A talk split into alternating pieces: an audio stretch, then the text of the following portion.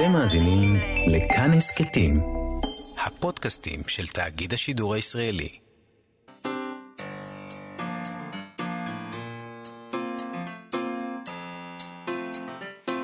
מה שכרוך עם יובל אביבי ומה יעשה לה. שלום, צהריים טובים, שבוע טוב, אנחנו מאיה סלע ויובל אביבי, מה שכרוך, מגזין הספרות היומי של כאן תרבות ב-104.9 ו-105.3 FM. איתנו באולפן ילנה גולדנברג ותמיר צוברי שעושים איתנו את התוכנית, שלום לכם ושלום מאיה סלע. שלום יובל. אז מה היום? אנחנו נדבר היום עם המשוררת יערה בן דוד על ספרה לובשת בגד הפוך, מבחר וחדשים, שירים שהיא כתבה מאז 1982 ועד 2019. ספר שמתחיל בשיר על ערירות הכוס. אה, משנת 82, ומסתיים בשיר שנקרא, שהוא התרת נדרים, הקהל חטאים, אבל שסופו איברים מפויסים. אה, נדבר על השנ... איתה על השנים העוברות ועל השירה. יש בסוף הספר הזה דבר מפתיע, מסע של המשוררת נכון. על שירתה שלה. נכון. שזה דבר שמשוררים אה, לא נוטים לעשות בדרך כלל. נכון. נשאל אותה גם על זה, למה היא החליטה לבאר לנו. נדבר גם עם נועם בן דוד. אה, אין קשר משפחתי בין השניים, זה יצא ככה במקרה. אני הייתי בטוח שהם... אה, אה, לא יודעת איך זה קרה לי ככה, אבל זה ככה קרה. אה, עורך כתב העת האינטרנטי על השפתיים, אה, שכעת יוצא גיליון שני שלו, ויש בו שירה, זה מין כתב עת חברתי. לספרות בעצם, יש בו שירה ופרוזה ויצירות אומנות. אה, הגיליון הראשון שלהם יצא בתחילת ימי מגפת הקורונה, לפני חצי שנה, ונועם בן דוד כתב אה, בדברי הפתיחה של הגיליון שנעשה עבורו קשה יותר לעסוק בשירה, אה, ואנחנו נשאל אותו למה, למה זה נהיה קשה יותר. Uh, נדבר איתו על כל הדבר הזה, אבל נתחיל עם ספר חדש של ניקול קראוס. יש. Uh, אנחנו מרבים uh, להתלונן, כלומר, בדרך כלל אנחנו מרבות להתלונן uh, על גברים שכותבים נשים, או על נשים לא בזנות שכותבות נשים בזנות. או על לבנים שכותבים שחורים, או יהודים שכותבים ערבים, וערביות, כמובן. אז הנה בא ניקול קראוס עם אוסף סיפורים uh, בספר חדש שנקרא uh, To be a man, להיות גבר, לא פחות ולא יותר. לא כזה גליק גדול. כאילו, זה בא עם הטבות. תראה, לא כזה גליק גדול, יובל, זאת לא תשובה. לא. אז בגלל זה היא סופרת ואתה לא. יכול להיות, אבל... יכול להיות שלכן היא כתבה. אבל, לא לשכוח, אני גבר. אז זה מיד כאילו יתרון משמעותי. מדהים פשוט. אחד היתרונות, אני פשוט יושבת פה ונפעמת ממך. לא, ללא הרף, לא. כבר ארבע שנים. נכון. בטח, נכון. ככה הספר הזה מתואר באתר שלה. ניקול קאוס צוללת ללא מורא בניסיון להבין מה זה להיות גבר ומה זה להיות אישה, על כל המתחים שמתקיימים במערכת היחסים הזאת מאז תחילת הזמן. כן. תחילת הזמן. תחילת ההיסטוריה. הינה. מאז תחילת הזמן. כן, זה מה שכתוב. אנחנו לא אשמים. זה לא רק הזמן, זה גם המרחב. נעה ברחבי הגלובוס, משוויצריה, יפן, ניו יורק סיטי, עד תל אביב, לוס אנג'לס ודרום אמריקה. הסיפורים בספר מציגים דמויות גבריות כאבות, מאהבים, חברים, ילדים, מפתים ואפילו בעל אבוד שאולי מעולם לא היה באמת בעל. להיות גבר מאיר באומץ אור על הכוחות שמניעים את החוויה האנושית. סקס, כוח, אלימות, תשוקה, גילוי עצמי, הזדקנות.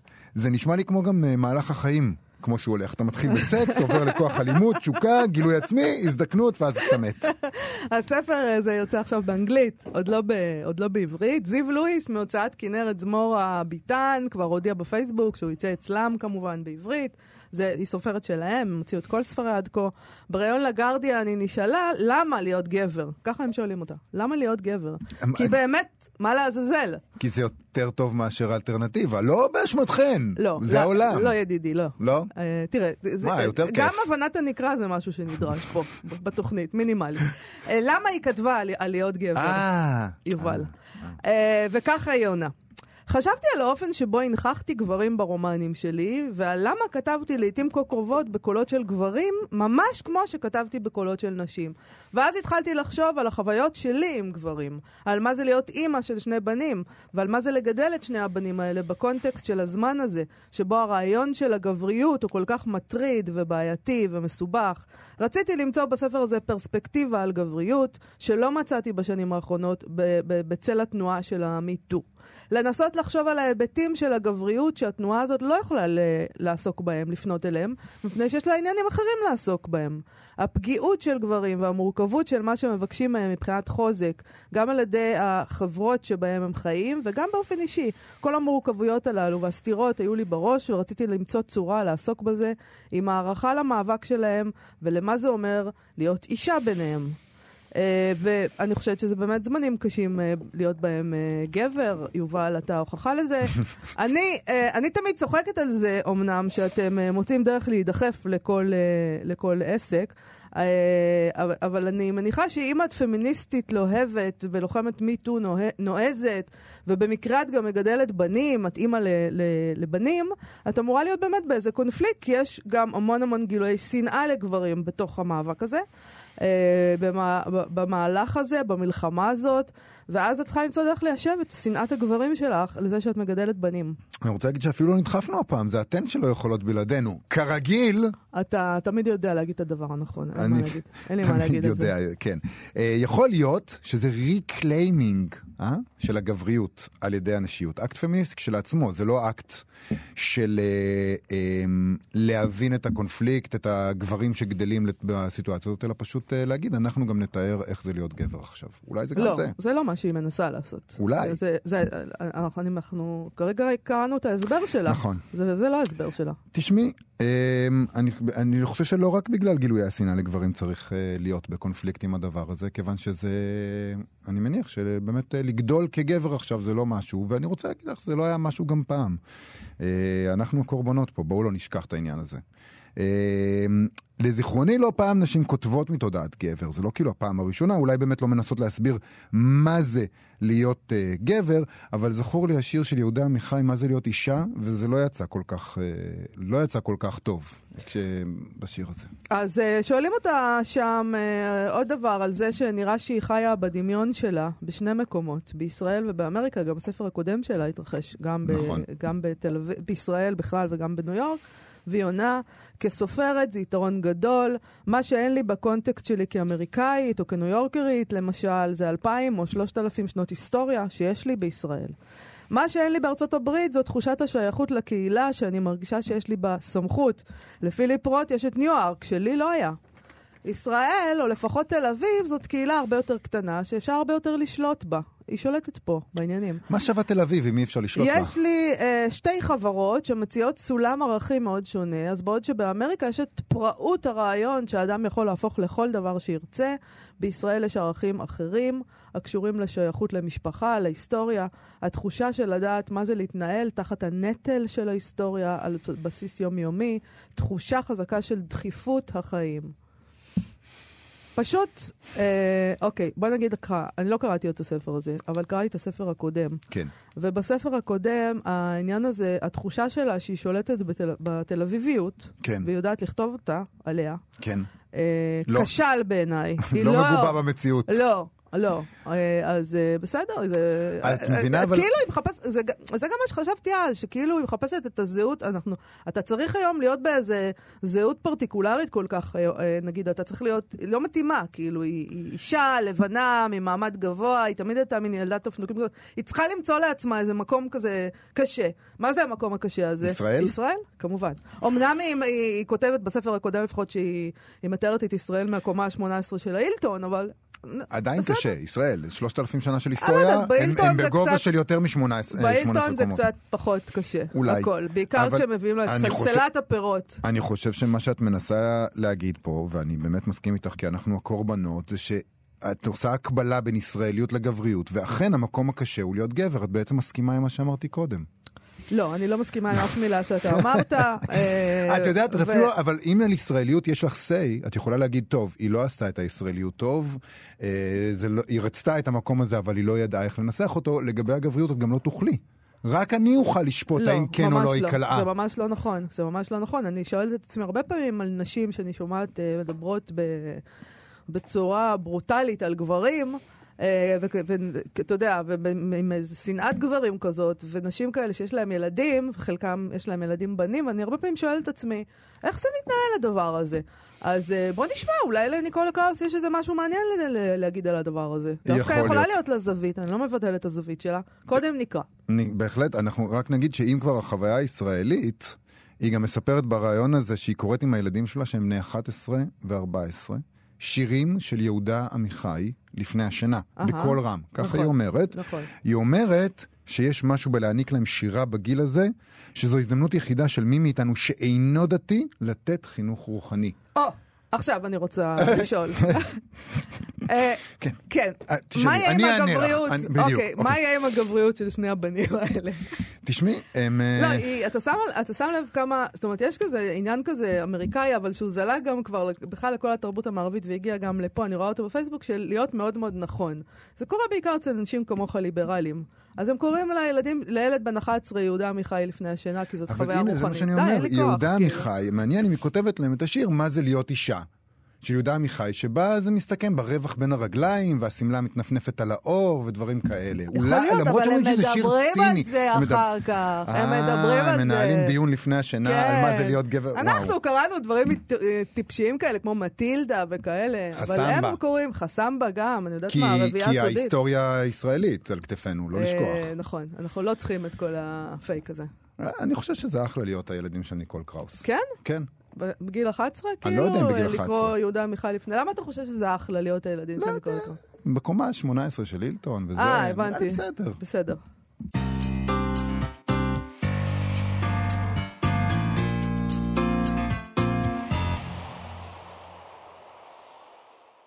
כאן תרבות, אנחנו מה שכרוך, מגזין הספרות היומי שלכם, חזרנו. את ספרה הראשון, חיוג לילי, פרסמה המשוררת יערה בן דוד, שהיא גם אומנית קולאז' וזמרת סופרן במקהלה הפילהרמונית בתל אביב, יובל, בשנת 1982.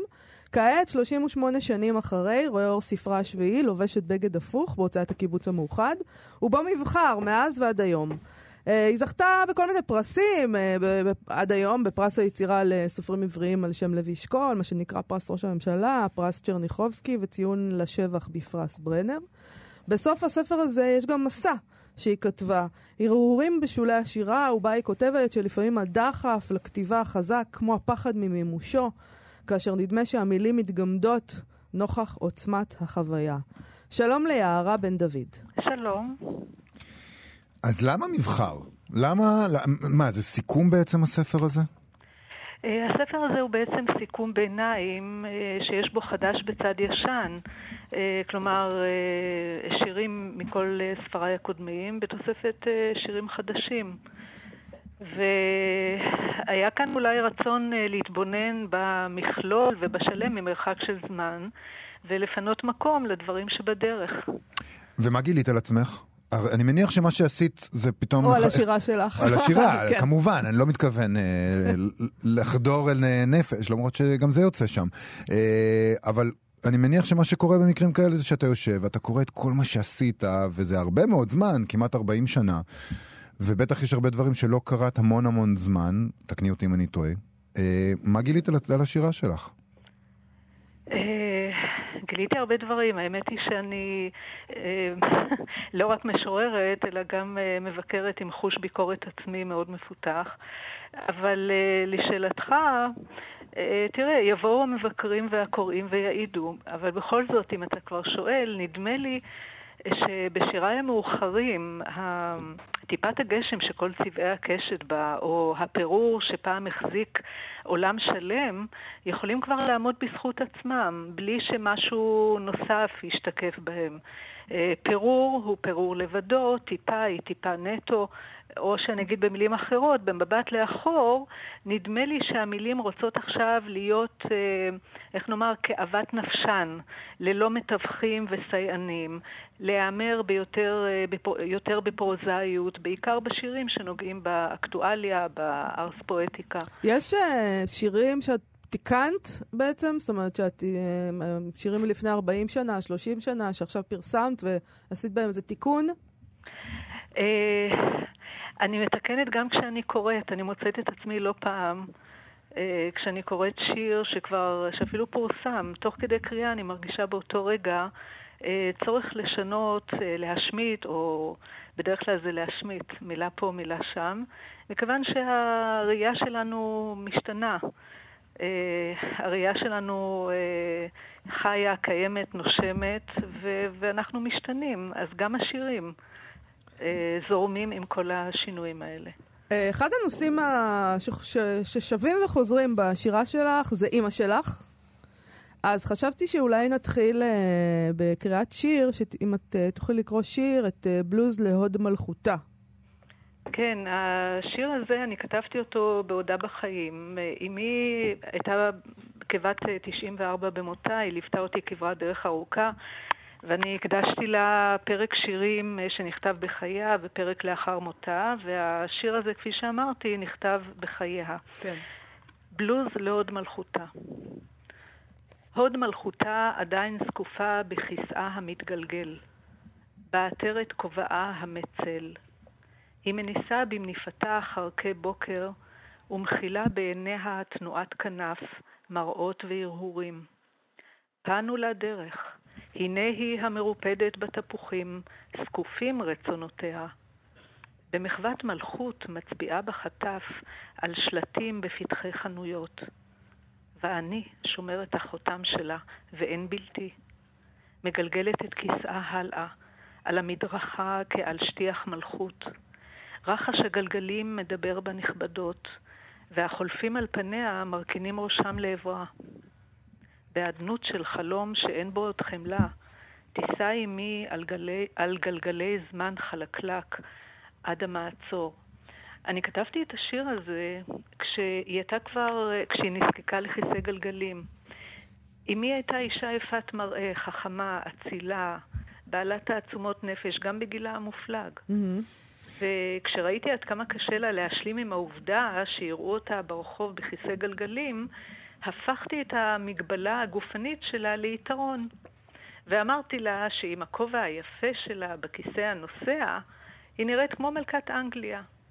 זה מצא חן בעיניה, ובתבונתה היא לא דחתה, היא לא דחתה את התואר המלכותי הנכבד הזה, שליווה אותה גם לאחר מותה, בשיר שכתבתי אה, בין היתר, אה, ציפורי הפארק לא המתינו לה ושרו לבדן בלי מזמוריה.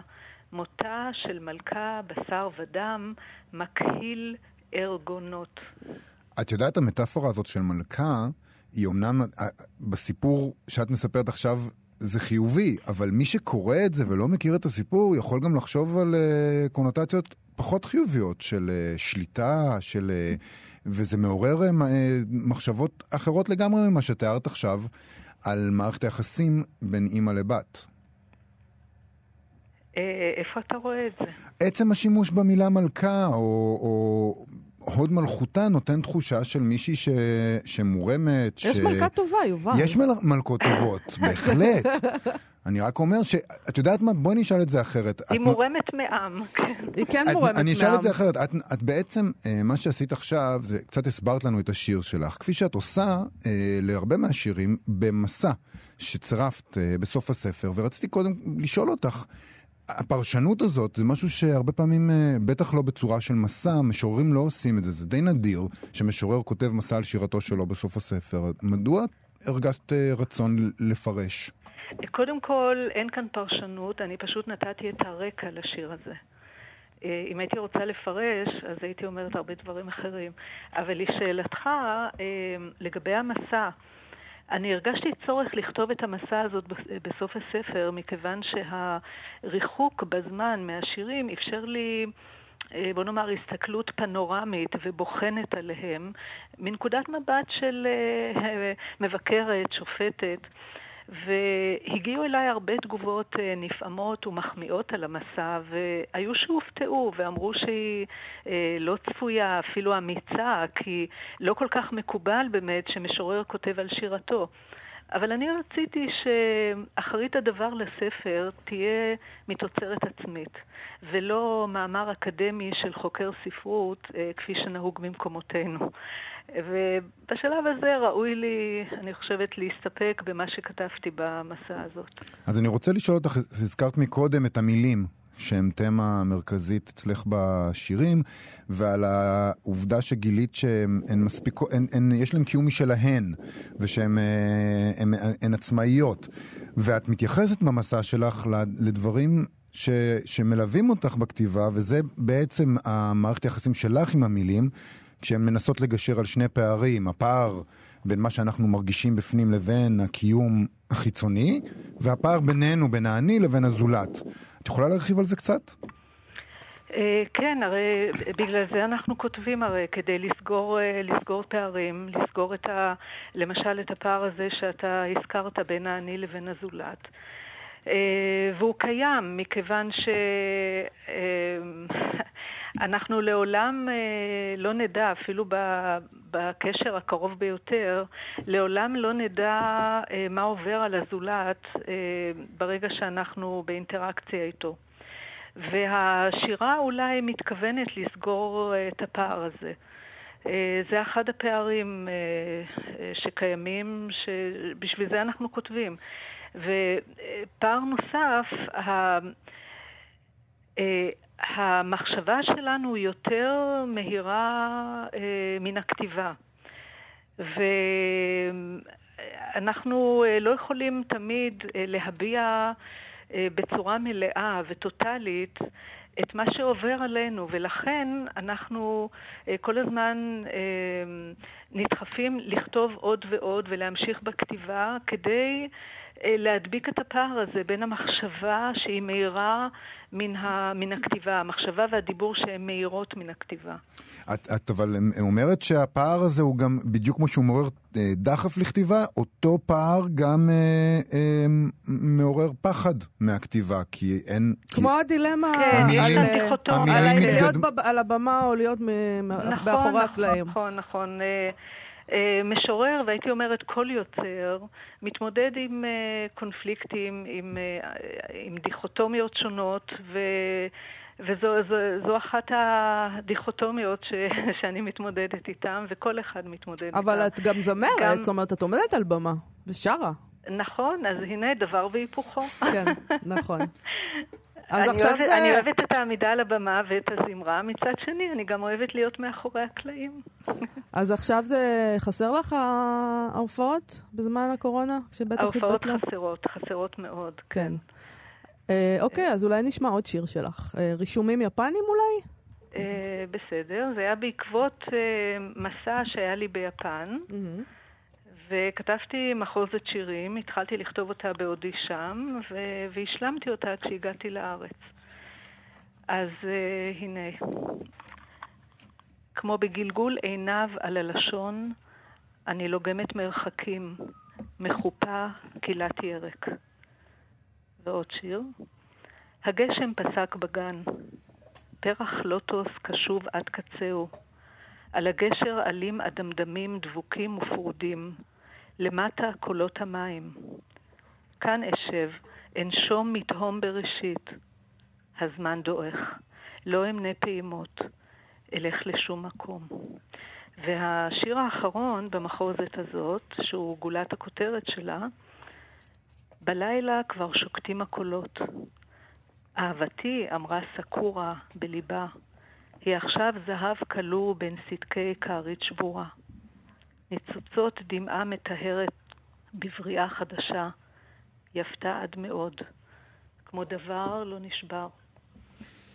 ירה... הייתי אומרת, השיר הזה רומז לאומנות הקינצוגי היפנית, שהיא אומנות של uh, תיקון ושחזור של כלי חרס שבור על ידי אבקת זהב ולקה.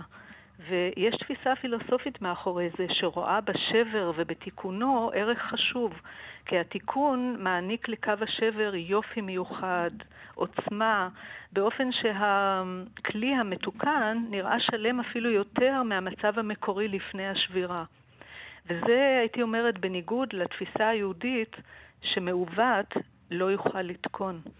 יערה בן דוד, לובשת בגד הפוך, מבחר וחדשים, הוצאת הקיבוץ המאוחד, תודה רבה לך על השיחה הזאת. תודה, כל טוב. להתראות. להתראות.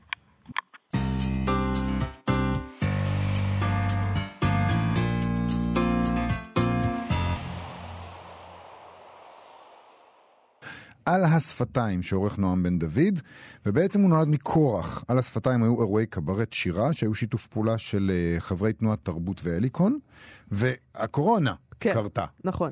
פתאום הופסקו כל ההופעות האלה, כל האירועים האלה בגלל הסגר. זה אה, היה אירועי שירה בפריפריה בעצם. עוד נכון. מעט נשאל אותו על זה קצת. אה, הוא החליט, נועם בן דוד, אה, אה, להפוך את הלימונים ללימונדה. הוא ראה בכך הזדמנות, אני תמיד רוצה להגיד את זה, כי זה... כי זו קלישאה שעוד לא השתמשת בה. כן. לא, הוא ראה הזדמנות, הוא אמר יאללה נוציא כתב עת לספרות, והנה, כעת יוצא הגיליון השני, משתתפים בו אה, כותבים רבים, וגם אמנים, מתן שטיין, אה, תום נווה, דורית כהן, אה, גם כותבים מוכרים יותר, ישראל דדון, תהילה חכימי, מתי שמואל ורוני סומק. בפתח הדברים, אבל זה מעניין, כותב נועם בן דוד דברים לא פשוטים. לאורך עריכת הגיליון, הוא כותב, הרכשים התת-קרקעיים שהיוצרות והיוצרים הצביעו עליהם התחילו לעלות מעל לפני השטח. פחות ופחות אנשים דיברו על הקורונה כתקופה של גילוי וחיבור למשפחה ולבית, ויותר אנשים התחילו לחוש ולעסוק באכזריותה של התקופה, בניצול הפוליטי הנעשה בה, בסדק ההולך ומעמיק בעם ובנפשם של היחידים המרכיבים אותו.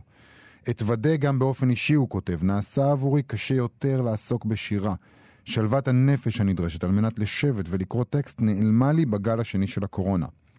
השירה פינתה את מקומה לטובת שיח פופוליסטי וחד-ממדי שסחף רבים מאיתנו, וביניהם אותי, הלהיב אך גם פגע בי עמוקות.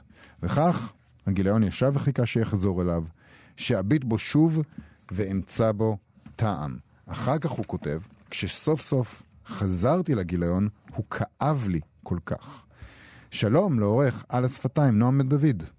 שלום יובל, שלום מאיה. מה אהלן. אה, מה, מה, זה, מה כאב לך מה כל כך? כאב לך בגיליון? למה כאב? תראו, אה, אני בעצם את הגיליון סיימתי לערוך, לבחור את היצירות, אה, ב- לדעתי ביוני או יולי, משהו כזה. ו... וזה היה בדיוק באיזושהי תקופה קצת לא ברורה מבחינת מה קורה, האם התגברנו על הקורונה, או האם אנחנו... אה, לא, לא יודע, לא התגברנו על הקורונה. לא התגברנו. כל הזמן אני מרגישה ככה. מה קורה עם זה? מה קורה עם זה? לא התגברנו על זה. לא, מתי לא, זה נגמר? התשובה היא תמיד לא. אוקיי. יהיה גל. שלישי גם? מה מה צפוי? יהיה. עכשיו מדברים על החיסון. אה, חיסון, בסדר. בטח, אמרו בחדשות, זה אוטוטו קורה. אוקיי, אז מה, אבל, אבל מי, בעצם מיוני, יולי כבר יש את החומרים, אבל אתה מוציא רק עכשיו, זאת אומרת, לקח יש לך מלא זמן. החומרים, כן, ואת יודעת, יש איזו אי ודאות, יש איזה בלאגן, לא ברור לך גם הרבה פעמים כדי לקרוא טקסט, את צריכה איזשהו קונטקסט, כאילו, את צריכה לדעת, לא יודע, אני, מה אני מרגיש כרגע, או מה אני חושב כרגע, או מה אני מחפש כרגע, ו... ואז אה, לחפש את הטקסטים התואמים, ואיך עורכים את זה, ואיך מסדרים את זה, וכל מיני דברים כאלה. כן. והייתה איזושהי תחושה של היעדר קונטקסט, כאילו מצב מאוד מבולבל, מאוד שביר, כל הזמן משתנה, גם כלכלית כמובן, שזה גם דבר שמאוד משפיע.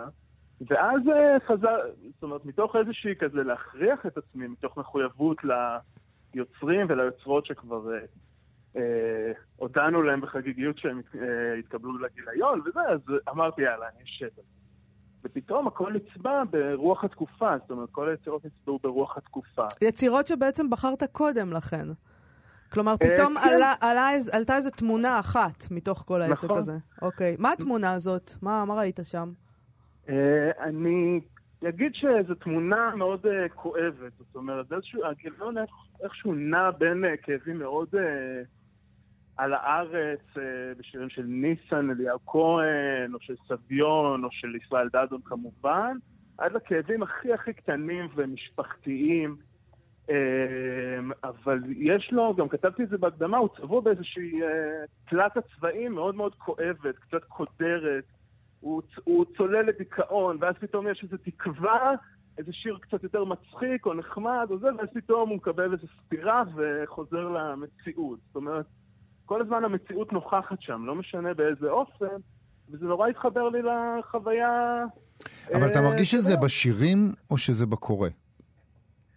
אני חושב שקשה לעשות את ההפרדה, זאת אומרת, אני, כשאני קורא שיר, אני, הוא, אה, אני, הוא מאוד אה, תלוי באיך אני מגיע אליו, זאת אומרת, איך אני ניגש אליו. אז אני מאמין שזה איזושהי מערכת יחסים, זה גם אולי איזשהו לוגוס שהיה לכותבים, זאת אומרת, בחומרים שהם שלחו ובחומרים שבסוף אני החלטתי לקחת. ואתה יודע, לפעמים התמה מתבהרת תוך כדי, זאת אומרת, אתה לא מחפש משהו ופתאום אתה מוצא איזו שפה מחברת. אז לפני שנדבר על, ה... מעניין אותי הקברט שירה וכל הדבר הזה שנעצר, אולי אה, תקרא שיר אחד מתוך הגיליון. אוקיי, אני אקרא את השיר הפותח של הגיליון, שהוא של מתן שטיין. המוכשר בטירוף. בדיוק חשבתי על זה, שזה כיף שזה לא ספר שלי או יצירות שלי, שאני יכול להרים... אתה יכול להחמיא. בשקט, לא בלי... למרות שכאילו... לא, למרות שזה כאילו אני מצאתי, אני גיליתי, אז... אה, לא, אבל באמת, אה, יש שם האמת. נכון. גם מתן שטיין, ויש שם כמה אנשים... זה יפה, יפה. כותבים מאוד יפה.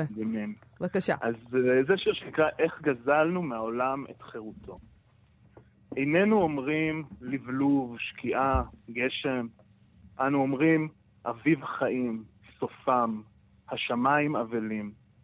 ולא נוסיף לומר עוד, אדם, יונה, סוס חבול, והאדם היה להשתוקקות ולחטא, והיונה געגוע לארץ הנראית, והסוס החבול לאל המת. את הכל עשינו בדמותנו. טוב, זה קורונה, אין ספק. אני, אז בוא נדבר על הקברט. מה זה היה, הדבר הזה שהחמצנו עד כה, אבל הוא עוד יחזור, אני מקווה. הוא יחזור, הוא יחזור. אז בעצם, מה, ספר. Uh, בעצם uh, אני uh, חבר בתנועת תרבות, כמו שכבר אמרתם, שזו תנועה של אומנים ומחנכים בפריפריה, שהרבה שנים כבר משתפת פעולה עם הליקון לש, לשירה בכל מיני אופנים ודרכים. ו... אחד היתרונות ש... של תנועת תרבות זה שהיא באמת, אה, זאת אומרת, אנחנו, אה, אני חייתי בנהריה שבע שנים, אה, וזה אפשר להגיע וליצור אירועים שהם באמת איזשהו אנדרגראונד כזה, רחוק מאור ה... רחוק מתל אביב או ירושלים, זאת אומרת, נערי השירה הגדולות. ואז המטרה שלנו הייתה לחפש קולות אה, של יוצרים באזור שאנחנו חיים בו, באזור נהריה והסביבה. אה, ורצינו שזה יהיה גם, איזשהו, יהיה לזה איזשהו אופי שהוא לא אירועי שירה רגילים, אין לי בעיה איתם כמובן, אני לא רוצה לצאת נגדם, אני גם הולך אליהם ונהנה מהם, אבל אנחנו חיפשנו משהו שהוא קצת יותר אה, צעיר, זאת אומרת, יש בו מסיבה ויש בו... קטעים תיאטרליים, ויש בו באמת איזושהי הנחיה קברטית, ויש בו הומור, שמצליח לרכך גם קצת את הקטעים הלפעמים גם כואבים, מן הסתם, שהיו שם. והיו שם, ומצאת משוררים וכותבים uh, מהאזור גם. זאת אומרת, בעצם זה היה... מצאנו מהאזור, ותמיד גם הבאנו חבר'ה שהם קצת יותר uh, מוכרים, כי אני חושב, גם, כמו בגיליון, אני חושב שיש לזה יתרון אדיר, שיוצרים מתחילים uh, עולים יחד עם יוצרים ותיקים יותר, וזה נותן איזושהי... חשב... חשבת לעשות את זה בזום? אה, עשינו אירוע אחד בזום. ואיך זה היה? את האירוע השקה של הגיליון הראשון. זה היה כיף מאוד, אבל אה, עם המגבלות של זה. אתה, נשמע כאילו אתה אומר זה היה כיף, אבל זה לא זה. אתה עייף מהזום? עייף מאירועי הזום. זה לא? אבל אתה, לא. אגב, את, את כתב העת הזה, אני מבינה, לפי מה שהסתכלתי שם אצלך בפייסבוק, שאתם גם מדפיסים את זה. כן, אנחנו הולכים להדפיס אותו זאת אומרת, אתה עייף גם מהאינטרנט, לא רק מהזום. אתה רוצה אה, משהו ממשי להחזיק לא ביד. שמעי, אני, קודם כל, אין דבר יותר כיף מלהחזיק... אה, מסכימה, כל כך מסכימה. אמ, ואני חושב שיש הרבה קהל שמסתפק באינטרנט, ויש גם אנשים שלא, אז אנחנו לא מדפיסים אה, הרבה, אבל אנחנו מדפיסים לאנשים שירצו.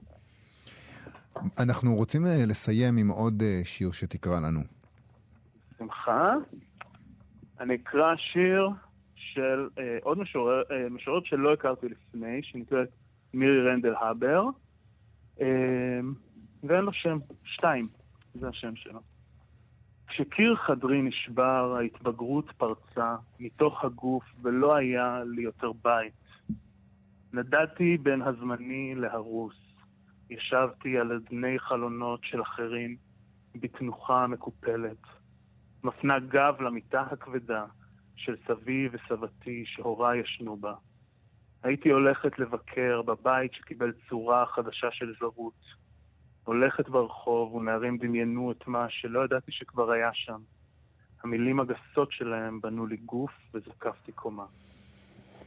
נועם בן דוד, אה, תספר לנו, אה, למאזינים, למי שרוצה לקרוא את, אה, את זה, איך הוא, איך הוא מגיע לזה כל עוד זה לא הודפס? קודם כל יש לנו עמוד אינסטגרם, יש לנו עמוד פייסבוק, יש לנו אתר אינטרנט, בכל הפלטפורמות האלה אפשר להגיע לגיליון. רק אני אגיד שאם אתם מחפשים בגוגל על השפתיים, קודם כל אתם תמצאו עשרות מאמרים רפואיים על דלקת בוטוקס. אה, חשבתי על בוטוקס.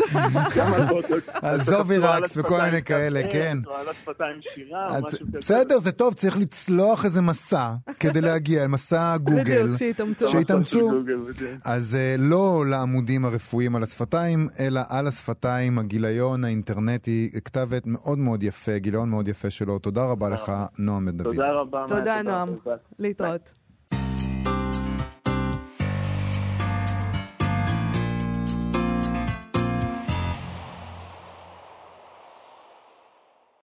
מה שכרוך בכאן תרבות, חזרנו עם סטטוס ספרותי על ספרות אה, ואוכל היום. בקבוצה בשם ספרים בפייסבוק כותבת נורית שרת את הסטטוס הבא: המטבח הטוב בעולם הוא המטבח האנגלי. סימן קריאה, יובל. זה, זה, זה, זה לא צחוק להגיד דבר לא, כזה. זה הכרזה. המטבח הטוב בעולם הוא המטבח האנגלי. לפחות ספרותית. אה, אוקיי. זה תיקון אה, נדרש. מאחר ואני שומרת כשרות, ההיכרות שלי עם מטבחים של מדינות זרות מתחילה ונגמרת בחיקוי הכשר שלהם. אבל ספרותית אני תואמת ונהנית מכל תבשילי העולם. יש לי חיבה רבה לתיאורי אוכל בספרות, וכמבקרת מזון ספרותי, אני חוזרת ומכריזה שאין מטבח ספרותי טוב מהמטבח האנגלי. הוא אמנם המטבח המושמץ בעולם, אבל אין כמו ספרים אנגליים כדי לשלוח אותי לחפש אוכל במקרר. נתחיל בטולקין. אין ארוחה ספרותית טובה יותר מארוחה או שש עם הוביטים. הם גורמים לי לחשק עז, למזווה עמוס בפשטידות וכיכרות גבינה, לחם טרי, חמאה. דבש ופטריות מטוגנות. אוי, זה כל כך נכון האמת. לא, כל, כל זה אותי. האלה שהיה בהם מזווה זה כאילו, יאללה. מזווה, זה אוקיי? נכון אבל לגבי האנגלים, היא עלתה פה על משהו. נכון. היא עלתה פה על משהו שאנחנו לא ראינו אותו, כיוון שהאוכל האנגלי הוא פשוט כל כך גרוע. כי השמיצו אותו, אה, אבל אה, אתה יודע, יש אוכל ויש את האוכל הספרותי, זה גם הרבה יותר דיאטטי. אה, פשוט לאכול אה, עכשיו זה נדרש ככה, כאילו בספרות. לאכול ככה בקורונה, אחרי שכולנו היינו בבית, אבל זה נכון, אני זוכר אותי, אני כבר דיברתי על זה בתוכנית פעם. בשביעייה הסודית, וזה, הרקיקים והכריכים. רקיקים, קוטלי חזיר, אני, זה מה שיש שם, אני מצטער אז בפני גם השומרת האריה, הכשרות. אה, המכשפה וארון הבגדים, היא כותבת, תרם לאהבה ש- שלה למטבח האנגלי. התה עם מר טומנוס גרם לסרדינים להישמע טעימים. אני רק נזכרת בארוחת הדגים ותפוחי אדמה בחמאה עם זוג הבונים, ובא לי לצאת לדוג. הספר הזה אפילו גורם לי לרצות רחת לוקום, הממתק השנוא עליי.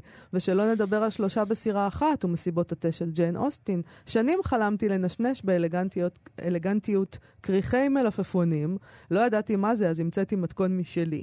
שני עיגולי מלפפון, ובמרכזם ריבוע גבינה, מחוברים יחד בקיסם, ולמעלה נעוץ זית. זה מה שהיא המציאה. הכנתי לי את זה תמיד, ודמיינתי שאני במסיבת תה.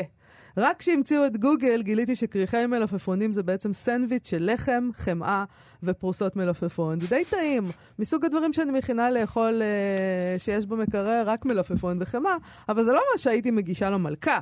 ואפילו לא הייתי קוראת לזה מתכון, זה נכון. הילדים שלי לא יכולים לעמוד מול הארוחות שמגישים בהוגוורטס. וכל אחד מילדיי שקרא את צ'ארלי בממלכת השוקולד בא אליי להתחנן לשוקולד. אפילו דיקנס, שמסוגל לתאר עליבות ואוכל ממש מגעיל, הצליח לשלוח אותי לחפש אה, מזון בתיאור של הארוחות, הארוחות שמכין פייגין ליתומים, או של פיפ גונב מהמזווה. ואיך שכחתי את הפיקניקים של החמישייה הסודית עם הלימונדה שלהם. יופי. שמה זה באמת היה.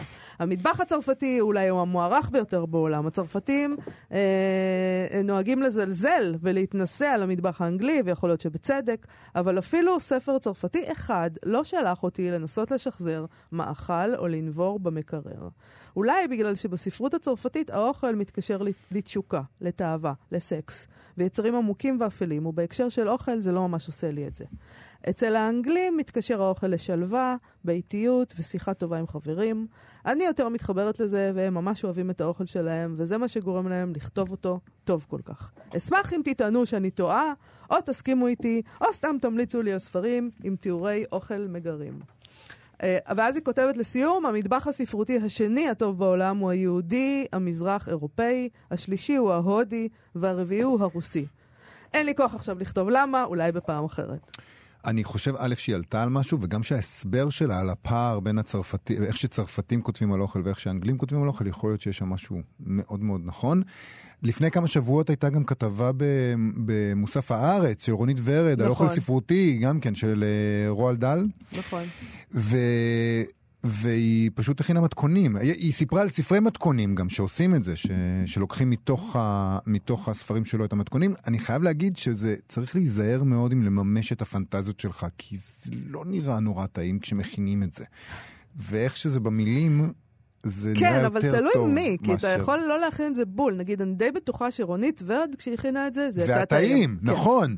היא עשתה שיפוצים בטח. יכול להיות, אבל בואי, בואי, בואי, בואי נדע על האמת. אם אני אכין את זה... אה, אתה. לא, גם אני. לא נחשבת לבשלנית מאוד בישל- גדולה. אה, לא, לא, הוא מבשל די אם טוב. כי יש אנשים שאומרים שהפאי רואים שלי, זה משהו רואים שלך מיוחד. היה מצוין, היה אוקיי. מצוין. אה, תראו, יש שם אה, כמה תגובות ששווה לשים אליהם לב, הגולשים שם אה, אה, נענו לקריאתה. אה, יעל פורמן כותבת, ספרותית זה נשמע כמו האוכל הנפלא בעולם, מספיק טיול אחד לאנגליה כדי להתפכח, אני תוהה אם סובלים מתסמונת שטוקהולם, זה נכון, אה, כמו שאמרנו כאן. עדי לויה, ממליצה, על Consider the Fork של בי ווילסון, ספר עיון מרתק על ההיסטוריה של כלי המטבח השונים, שגם מסביר המון על המטבח הבריטי לעומת הצרפתי, ולמה הם נראים כמו שהם נראים. ספוילר, היא אומרת, זה קשור באספקת העצים להסקה, זה ממש, אני רוצה אני לדעת. מתה על ספרים לא, כאלה, לא. ספר עיון על נכון. ההיסטוריה של כלי מטבח. מדהים. זה פשוט מדהים. אז היא כותבת, זה מרתק לכל מי שמתעניינת בהיסטוריה של האוכל, בלמה דברים כמו שהם, ואישית גם בתור סופרת, זה תרם לי דברים מעניינים לבניית עולמות. ו...